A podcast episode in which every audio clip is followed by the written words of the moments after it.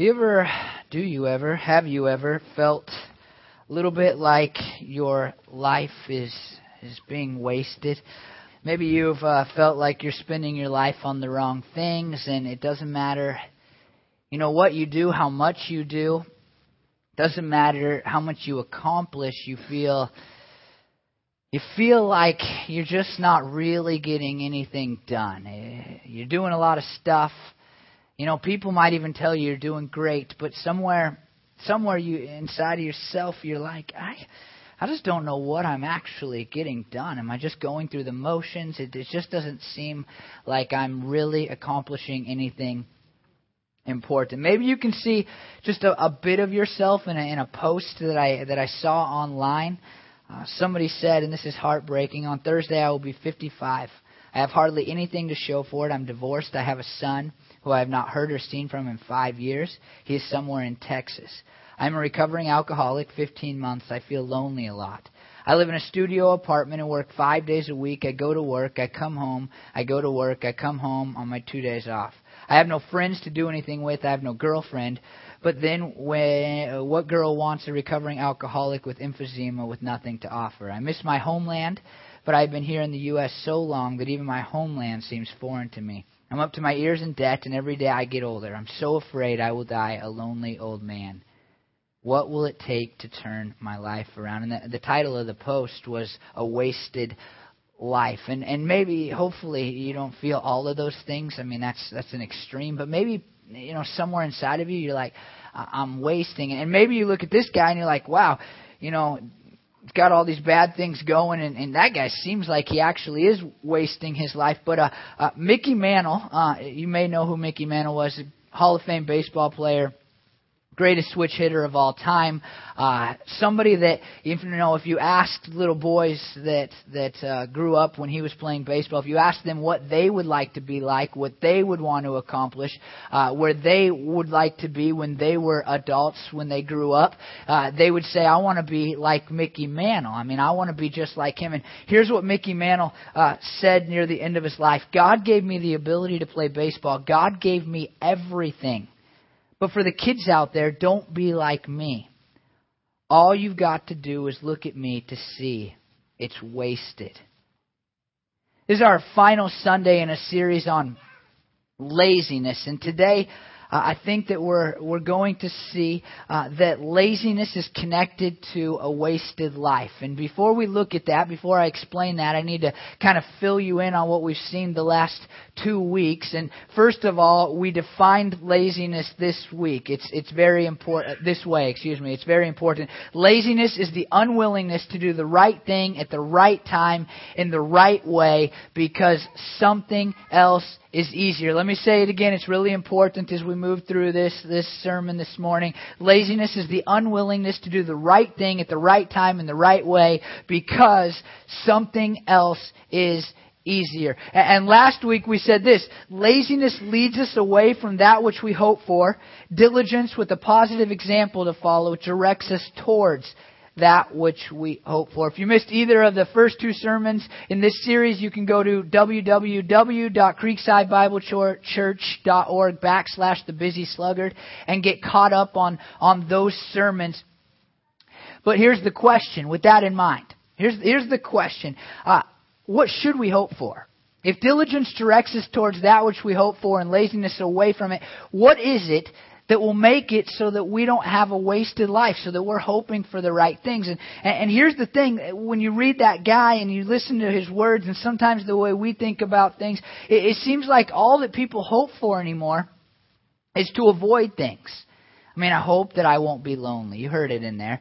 He, he would have hoped that he wouldn't have got divorced. He would have hoped that he would uh, have a good job. He would have hoped to not be away from his homeland, homeland for so long. But the question that, that I think is really, really important is simply this. Should we only hope against things or are there things that we should hope for? And if there are things we should hope for, what should we hope for? If it's not a great, amazing baseball career, then, then what is it that, that we should really set our minds towards? What should be our goal? And, and the cool thing is that Jesus told a story, a parable, when he was alive on earth that really shows us the one thing that we can hope for, the one thing that we can strive for and want and desire, that if we succeed in it and if we live it out, then we can look back at the end of our lives when He returns and say, that was not a waste. That was fulfilling. That was something that was good. That was, I accomplished something that has eternal value and is really, really important. And uh, he tells this story. It's called a parable, and it's really something just important about parables. A parable is a short story that, that really teaches a single point. And we'll look at some details in this story because I think Jesus wants us to see a few details. But if you like take a parable uh, to an extreme, then it will always fall apart, kind of like a metaphor. If you if you've ever used a metaphor and then somebody like keeps expanding on it and expanding on it and expanding on it, eventually you'll be like, well, that metaphor doesn't really work anymore. Like you say, well, Michael Jordan, you know, he he jumps like he flies like a bird when he jumps. And you're like, well, birds can continue to fly. So how does Michael Jordan, you know, jump like or fly like a bird when he jumps? That doesn't make any sense. You can't take a parable to its extreme to its extreme. That's very important as we read through this. Matthew 25 verses 14 and 15 is where Jesus starts this parable. I think you're really going to like it. You're going to know what you need to hope for. Again, it will be like a man going on a journey who called his servants and entrusted wealth to them. To one he gave five bags of gold, to another two bags, and to another one bag, each according to his ability. Then he went on his journey. Now, he says a man, and, and the man represents himself. I mean, Jesus is telling this parable about his return. And let me just kind of tell you what we believe about Jesus. We believe that Jesus was God's Son who came to the earth to save people. And we believe that, that he did that by dying on a cross and, and being the punishment for our sins so that whoever decides to believe that Jesus is the Savior of the world can have salvation and can live in eternity in heaven. And then we believe after he died, he actually rose again on a day that we celebrate as Easter. And then after several weeks, he ascended back into heaven. And, and so what Jesus is talking about here is after he's going to ascend into heaven. He hasn't done it yet. And he's going to be away from these people that he's talking to, his friends, his disciples, his followers. And, if you don't believe those things, if you're not a Christian and you're like, well, that's no good at all, uh, then then here's what you need to know ahead of time.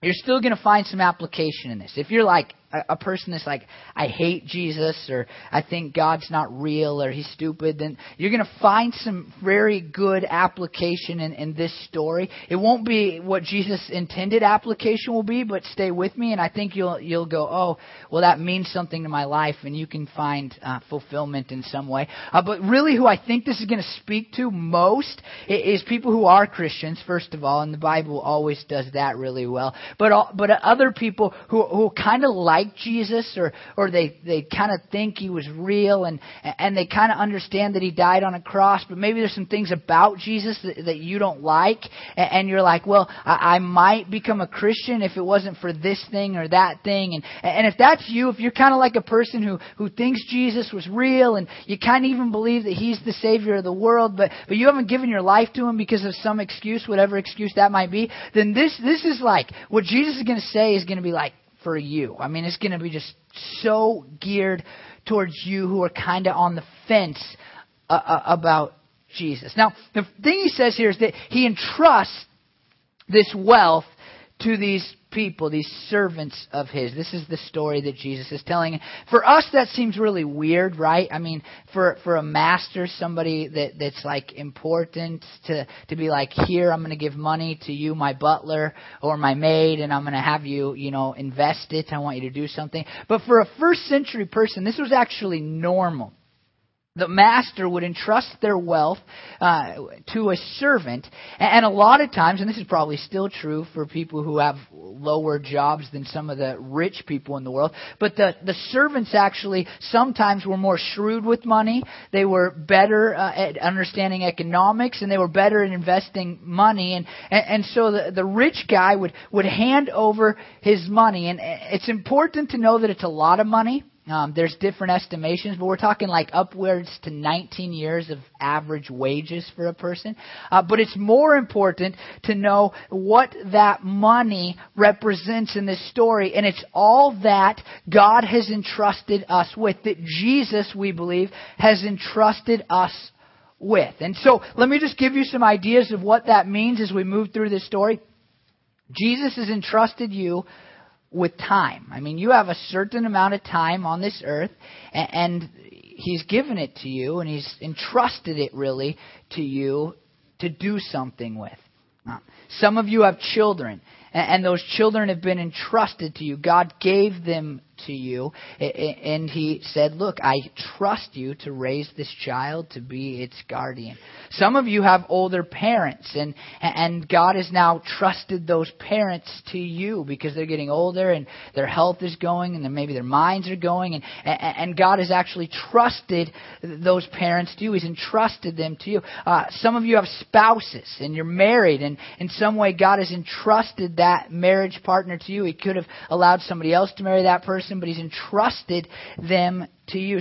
Some of you have work, uh, and God has entrusted that job to you. He's given you that, and He's He's let you be the one to have it, and not somebody else. You have all of you have skills and abilities and talents that God has entrusted to you. You have friendships. There's people that have come into your life, whether you like it or not. They, they're, they're now your friends, and, and God has entrusted you with those people in your life. And then this church, for many of you, God has entrusted this church to you and said, Look, I've brought you together, and, and I'm trusting you with this thing. And, and so the money here, while it's a lot of money, uh, isn't as important as understanding that Jesus is talking about all that has been entrusted and given to you by God. Everything good that you have falls into the category of these gold pieces that, that Jesus, the master in the story, has given to the servants. And notice, really important, that he gives them this money based on their ability. Our world loves equal. We want everybody to be the same. And, we try to pretend that everybody is the same and, you know, we all have equal abilities and we all should be good. They stopped keeping score in T-ball. Uh, I probably won't let my kid play T-ball someday because of that. We'll just stay at home and we'll, and I'll say this is what losing feels like. Uh, and you need to understand this at a young age. Uh, and someday he'll learn to beat me. But when there's, anyway, different sermon. Um, and, and so we like fair and we like equal, but Jesus is saying, look, this servant, he didn't give everybody the same amount. But he was fair in the fact that he gave them what they needed according to the abilities, kind of who they were. Matthew 25, 16 through 18. He continues the story. The man who had received five bags of gold went out at once and put his money to work and gained five bags more.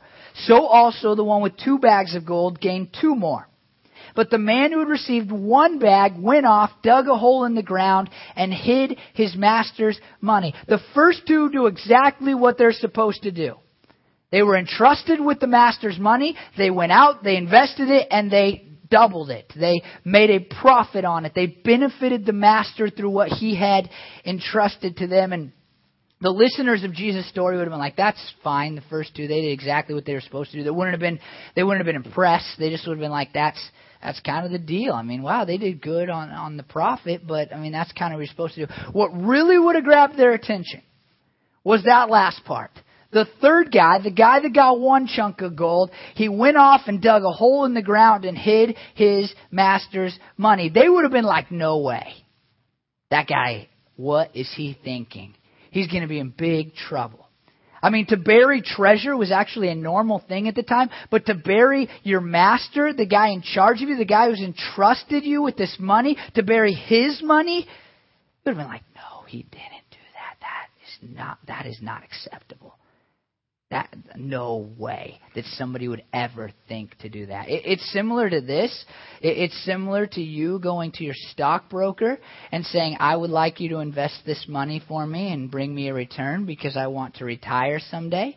And then you show up at retirement and you find out that he buried your money because he didn't want to lose it on the stock market. That's exactly what it is. You, Like, that's, you can be angry, right? That's really, really bad. He's like, oh, it's a little dirty, but it's still here. I didn't lose it. You know, if we have too bad of a stock market, then that might be good. But uh, aside from that, Matthew 25, 19 through 20, the story continues. And at this point, Jesus has their attention because they're like, what is going to happen when the master comes back to this servant who has buried the treasure? After a long time, the master of those servants returned and settled accounts with them. The man who had received five bags of gold brought the other five.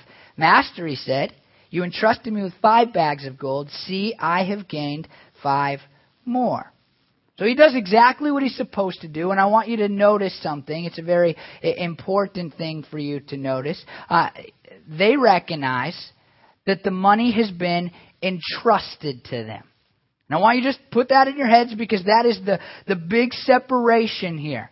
They see the money as having been entrusted to them, something that they should do something with, something that, that the, the Master, God, Jesus, has given them and allowed for them to have. It's not just theirs, it's something that God has entrusted them with. That's a very important word.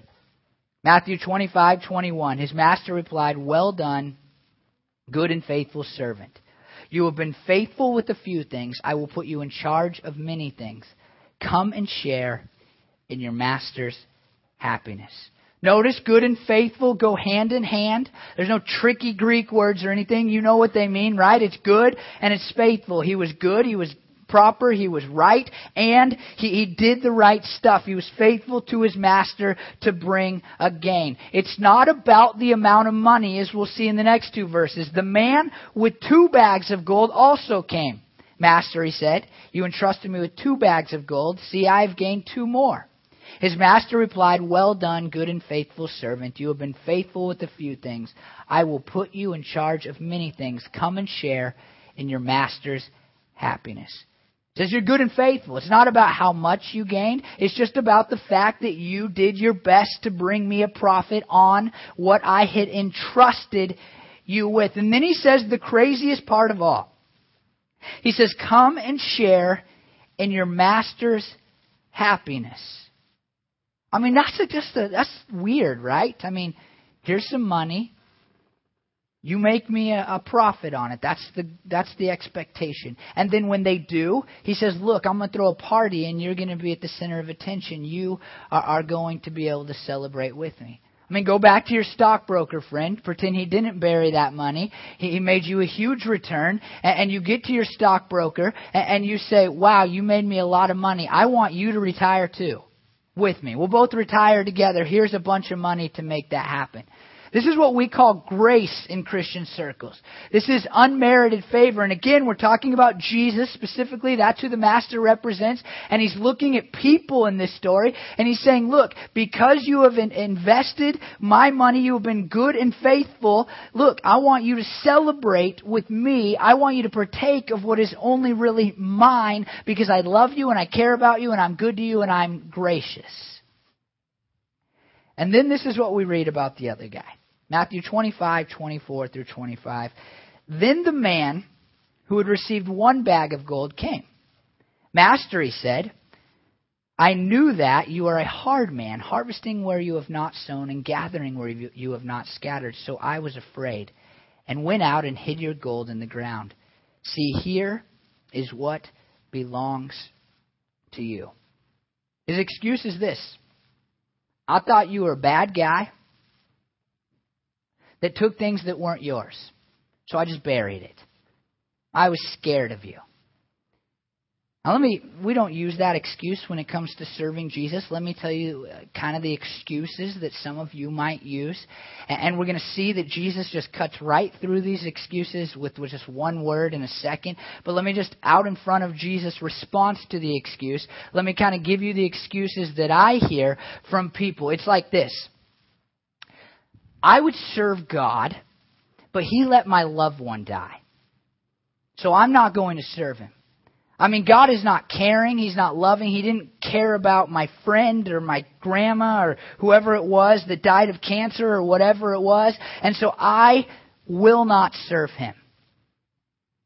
He might have entrusted me with a whole bunch of stuff, but I'm going to bury it in the ground because He let that thing happen to me.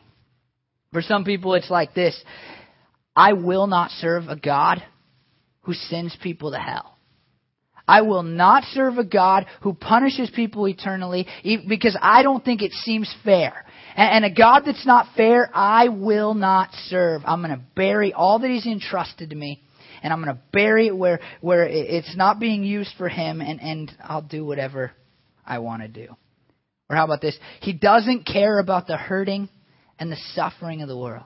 I mean, I can o- uh, turn on the internet, open up a magazine, and I see these starving people. And a God who lets that happen is not a God that I am willing to serve. I mean, maybe you've made these excuses, maybe just for a minute, but maybe you're like a person who's continually making these excuses, and you're just like, I'm not going to serve a God who's mean. And here's what Jesus says, because the excuse just goes right away. Puts that excuse in its place. I mean, you think I'm a bad guy? who takes what I haven't done uh, or what I haven't, what I don't deserve, what's not mine. Here's what here's what he says: You wicked, lazy servant. Lazy, notice it. So you knew that I harvest where I have not sown and gather where I have not scattered seed. Well then, you should have put money on deposit with bankers so that when I returned, I would have received it back with interest. Now, first thing, notice wicked and lazy corresponds with good and faithful. The opposite of good is wicked, and here the opposite of faithful is lazy.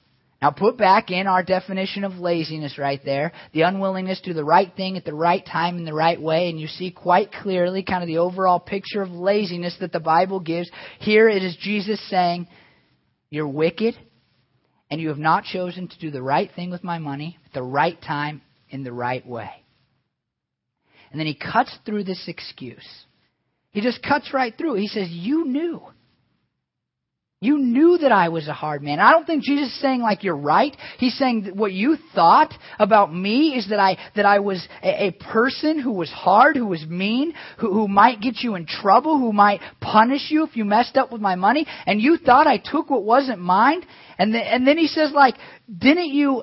If I could just add Jesus' words, if you thought I was so mean, then why didn't you do something for me? I mean, if you thought I was so wicked and I took what wasn't mine, then you better have known that I would take what was mine. I mean, here's just let me say it in one sentence. I mean, this is this is the truth. Because you have these excuses. He let my loved one die. He punishes unfairly. He, he doesn't care about the hurting or suffering. And, and this is what Jesus says if you really believe that if you really think those things are true, God is mean and arrogant and I won't serve him, well, here's the truth. If God is a vindictive, evil jerk, you better start using what he has entrusted to you for his benefit. I mean, if God is a vindictive, evil being that's up there being mean and letting children suffer and not caring about you and your family, then you better start serving him right now. Because someday he's coming back and you don't want to face him. That's what Jesus says. He says, I don't, fine. If that's what you really think about me, if you really think I'm this evil being, then you better do something. You better do what I say in my word. You better start living out the principles of the Bible. Your excuses, I just want you to know this, this is just from me now. Your excuses about God being mean and stuff like that only work because you, you know from Christians that God is actually a loving God. And so you have made yourself so arrogant to be able to say, like, well, I don't like the way God does it, so I'm not serving Him. Jesus says, if that's what you believe about me, then you better start doing something. You better do exactly what I say if you think I'm coming back here and I'm just going to punish you unfairly. If I'm somebody that just kills your family member, then you need to serve me. But what do we already know about Jesus? We already know that he isn't a vindictive, evil jerk. We already know, because we saw how he responds to the first two, that Jesus is inviting us to share in a party that we do not deserve if we are good and faithful. And what I offer is that if we must serve God because He is a, vindictive, evil jerk, if that's the proper response, then all the more we should serve a God, that we should benefit God with what He's entrusted us to, that loves us and cares about us. I mean, think about this. A master who comes to a place that is evil and hurting and struggling and then dies for a servant that deserved none of it. That's what we believe about Jesus. We celebrate communion every week to remember that Jesus wasn't just a master who's like, I'm mean, I'm arrogant, I'm evil. He's a master that said, I love you so much, and I want to have a relationship with you so much, and I want your eternal happiness so much, that I'm going to die for you. I'm going to die on a cross for you. So the truth is, you only really have two choices. You can picture Jesus falsely as an evil, mean being that sits up in heaven, and you can serve him because of it. Accept the salvation he offers on the cross because you know how much you need it. You can you can say, "Well, I'm going to try to follow the tenets of the scriptures because I'm scared of him." Or you can rightfully see Jesus and say all the same stuff because you know He's loving and He's kind and He cares about you and He's offered you His grace and His mercy. And you say, I'm going to accept the gospel and I'm going to live for you the best I can because I know how great you are. But either way, we have an obligation to benefit Jesus with the things that He has entrusted to us. Notice what He says last. He says, So take the bag of gold from him and give it to the one who has ten bags, for whoever has will be given more, and they will have an abundance. Whoever does not have, even what they have will be taken from them. And notice this part. And throw that worthless servant outside into darkness, where there will be weeping and gnashing of teeth. I'll tell you what a worthless life is. A worthless life is a life that does not bring a benefit, does not glory, does not honor, does not make known Jesus with all that Jesus has entrusted to us. Let me say it this way quite clearly. Your life can be tragically wasted or gloriously spent. And repeat that. You need to have that in your heads. You need to walk away from here with that in your minds. Your life can be tragically wasted or it can be gloriously spent. And the deciding factor, one of the key factors, is whether you will be faithful slash diligent or whether you will be lazy whether you will choose to do the right thing at the right time in the right way with all that Jesus has entrusted to you, or if you will not care, if you will do the easiest, uh, simplest, normalist thing that you can do in your life. You see, what Jesus is saying is that He has entrusted you with so many things. For some of you, it's the gospel. You have been presented the gospel. I just told you how to get into heaven someday, and you have a choice now. You can gloriously spend what He has entrusted to you by accepting Him as your Savior and deciding to follow Him, or you can tragically waste it by saying, I won't accept that. I'll keep doing the easy thing, the thing that, that is simplest, the thing that I've always done by living for me and not living for this Christian thing because I don't want to. For some of you, it's quite clear. You need to make a decision to respond to Jesus and say, Jesus, you have entrusted me with hearing the gospel, and I will not tragically waste that, but I will gloriously spend it by giving my life to you. For others of us, we need to recognize that all that we have that is good has been entrusted to us by God and it's been entrusted to us so that we can bring Him a profit so that we can make Jesus look good to the world, so that we can lead others to salvation in His kingdom, to know about Him and accept Him as their Savior, to, to, to make Him to seem better to the people who don't know Him, to honor Him, to glorify Him, to worship Him. All that you have that is good, think about it all, has been given to you according to this parable, so that you can benefit Jesus. And if you are spending what you have been entrusted on anything besides making Jesus better, look better, I should say, to the world, to benefit uh, anything other than benefiting him, then you are tragically wasting your life. And I believe you will come to the end of your life and you will look around and you will say, What have I really accomplished? Does not matter if you got rich and famous or whatever, what have you really accomplished? Think of this. I mean, your time. I mean, you have so many hours in a week. And for you, If you're not going to tragically waste your life, you need to look at your time and you say, What do I need to do with my hours, with my minutes, with my seconds this week to benefit Jesus? To make him look good, to bring him worship, to help others know him. What do I need to do? For some of you, again, it's your children. And you need to look at your children and, and I tell you this if your child grows up and your child is rich and famous and has a college degree and everything is going right and they got a great spouse, you have wasted it. If you did not help them understand that Jesus is the Savior of the world and that they ought to live for Him and you didn't help shape them as a Christian person, it will be tragically wasted.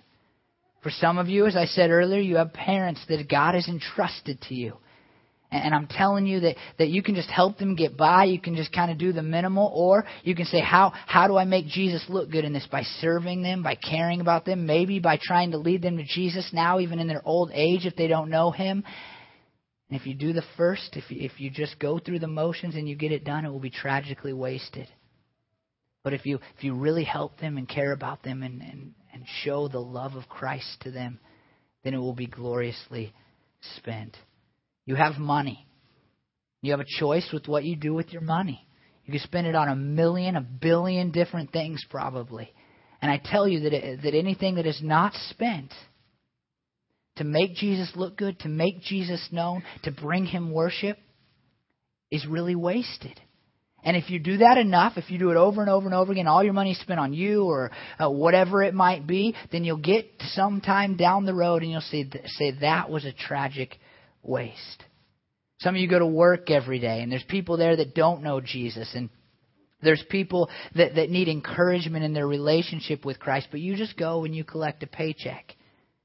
You are tragically wasting an opportunity. Some of you go to work and you just do a very poor job. It's just you just go through the motions and you clock in, you clock out. You're not trying to, to glorify Jesus or worship Him in the way that you approach work. That will be tragically wasted when you look back on it and not gloriously spent.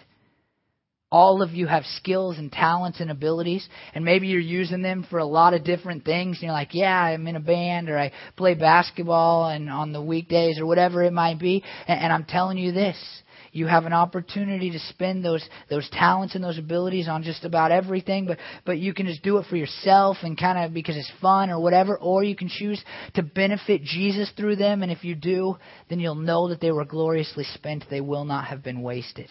Some of you have friendships that God has entrusted to you, and there's these people in your lives, and you're just like, well, hang out with them when it's easiest, but you're not doing the right thing at the right time in the right way. And I'm telling you, you're tragically wasting the relationships that God has given you if you aren't benefiting Jesus by helping those people know Jesus, by helping those people grow in their relationship with Christ, and by worshiping Jesus in the way that you interact them, in the way that you show love towards those people. Our church I mean, we can come here each week and we can go through the motions and have our services. We can say, God, I thank you for the wonderful foundation of a church that we have. And we can kind of just keep doing what we're, and not what we're doing. I think we're doing pretty good. But we can just keep going through the motions or go through the motions and kind of get by. And, and you cannot invest and serve our church or really connect in our church. And you'll be here every Sunday, but you're not really, you're not really trying to benefit Jesus through your involvement in this church. Then what? And what's going to happen is you're going to look back and think, wow, that was tragically wasted. But I could have gloriously spent my life at that church. Mickey Mantle, very end of his life, four weeks before he died, going with the other quote, said this I just want to start giving back. All I've done is take. He just knew God has entrusted had entrusted him with an ability to play baseball and with a very just kind of shining personality, and he had wasted it because he had not given back to the one who had entrusted those things to him. Now, if you're if you're not a Christian, you're you're in that one that category, just like I hate God. I don't. I just think He's stupid. I don't believe in Him. I'm an atheist or whatever. I just I, I just want to point out, just for one minute, the Jesus story is still great. And if you hate everything about Him, then you need to know He was a great teacher. Because what he says even applies on a non spiritual level to you. I mean, you can look at people who have been entrusted with so much and they don't spend it on others, they don't spend it to make a difference in the world. And you can admit, right, that it's wasted. As Christians, we think that we're entrusted those things by God and it's our goal and our aim and our, our, our hope to benefit Him. But anyway, you slice it, I mean, we, you have to admit that Jesus is right. You only have two choices in life. You can gloriously spend or you can tragically waste. I just want you to think about a world where people chose to gloriously spend their resources instead of tragically wasting them on themselves. I mean, a world where, where people's money and their time and their efforts and their skills and their abilities, they, they weren't just spent on themselves and making themselves look good and gaining fame and gaining money and gaining everything for themselves, but they were gloriously spent.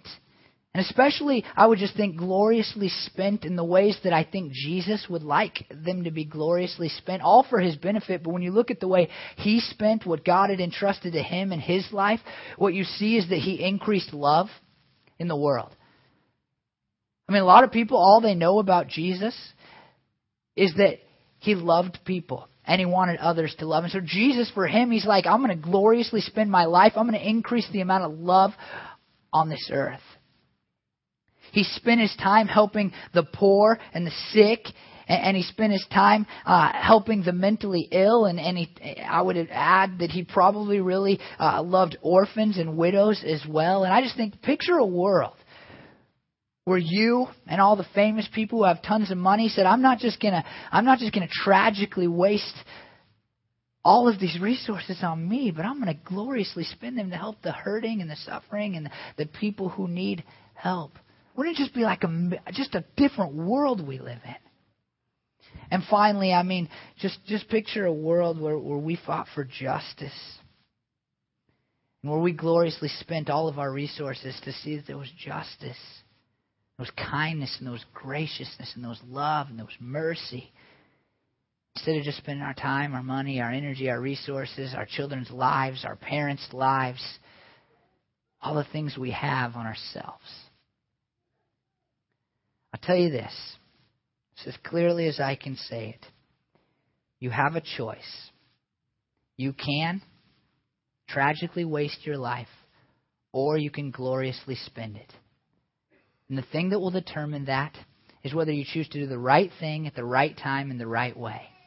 And ultimately, the right thing at the right time in the right way, if you can just end this sermon series just by thinking about one thing, the right thing at the right time in the right way is always to say, What in this moment is going to bring honor and fame and glory, power to the Savior named Jesus. If you will ask that in every moment, then you will no longer be lazy, but you will have a life that is gloriously spent. Will you pray with me? Lord, I'm sorry for how wasteful we are of what you have provided for us, God. I mean, even as Christians who really think that the positive things that we have, the good stuff that we have, comes from you, and we still spend it on ourselves. God, I just I think about parents right now, and I just want to pray for for especially the new parents in our church, but all the parents in our church, and and Lord, I know, I know, because I've been around it enough that, that for them it will be so easy to fall in the trap of just kind of getting their children grown up and and making them look successful to the outside world, especially in the city of Wilsonville. God, it's always about getting your kids on stage and making them look good so that you. The parent looks good ultimately and that's a tragic waste lord. And so for our parents in this church uh, i pray that that instead of just trying to get their kids through life they would make a commitment. Just make a commitment to god in in their parenting to make you the center to benefit you in the way that they raise their kids to bring you a profit on the amazing gift that is the gift of, of life lord Lord, I I pray for the people who aren't Christians that are here. And Lord, I, I know that, that I cannot talk them into uh, a belief that you are the one who ultimately provides salvation, eternal life, who provides all of the blessings that we have, even to them that don't believe in you. Uh, but I, but I believe that you can talk them into that, Lord. And Lord, I pray that you just speak to their hearts in, in these moments and and God, you would you would touch them and, and God, maybe for the first time, maybe for the first time, Lord, they would they would wake up to the fact that they are tragically wasting because they are not spending anything that they have uh, for you, the one who has provided it. Lord, I pray that you'd bring them to salvation this morning and they would not waste they would not waste the hearing of your gospel, the fact that you came to earth to die for them. They would not waste that, God, by going, yeah, whatever. I'll get around to accepting that and giving my life to Jesus, or, or whatever it might be in their hearts. But instead, God, they would spend and they would just sell out to you this morning and say, I, I accept it. I believe it. I love you, Jesus. Lord, uh, we love you. We do claim that you are the provider of all things good, from, from salvation to babies and everything in between. I pray we, we would not be a group of people, a church, that tragically wastes, Lord, but instead gloriously spends. Your name, amen.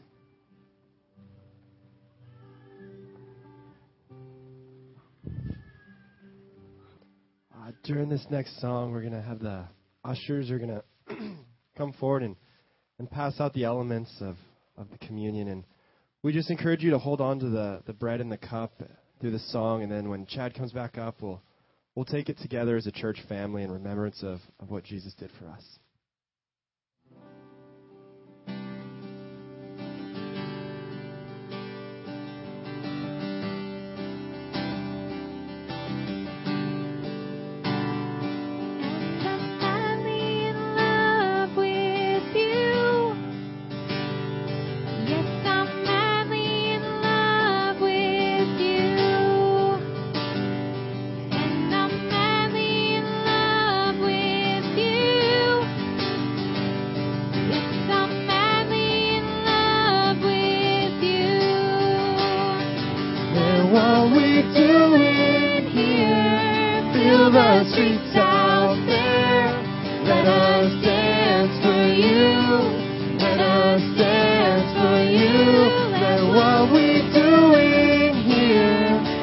the streets out there. Let us dance for you. Let us dance for you. Cause I'm madly in love with you. Yes, I'm madly in love with you. Yes, I'm madly in love with you. I'm madly in love with you. And what we doing here? Fill the streets out there. Let us dance for you. Let us dance for you. That what we doing here? Fill the streets out there. Let us dance for you.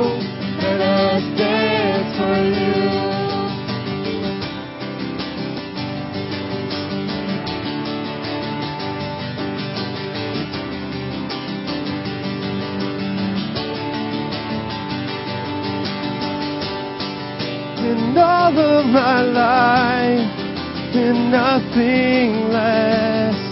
I offer to you my righteousness. Your love of my life and nothing less. I offer to you my righteousness. Cause I'm madly in love with I'm madly in love with you. Yes, I'm madly in love with you. Oh, I'm madly in love with you.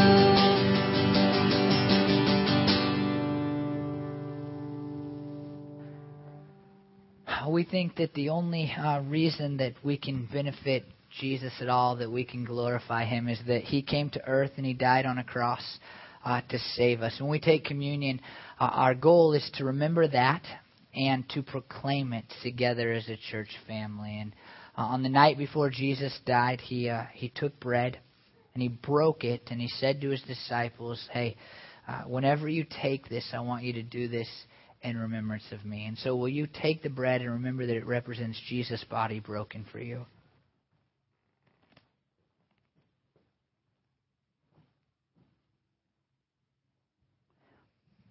And in the same way, he took the cup and he held it up to his disciples and he said, Whenever you drink this, do it in remembrance of the fact that I will pour out my blood for you. Will you take this morning and will you remember that Jesus poured out his blood for you? Jesus, we thank you for dying for us. Too often, God, we are wicked and lazy, but yet you love us. We thank you, Jesus, that that you aren't a vindictive, evil jerk up in heaven waiting to smash us and to do mean things to us. Though you have that right. But instead, you love us and you care about us and you love us and care about us so much that you allowed for your body to be broken and your blood to be poured out to save us. Let us never, God, let us never take that for granted. Those of us who believe it, let us never take it for granted. But instead, Lord, let us spend our whole lives doing the right thing at the right time in the right way by doing whatever we can to help people know that you died on a cross and to show you, God, how much we love you because you did die on that cross. In your name, amen.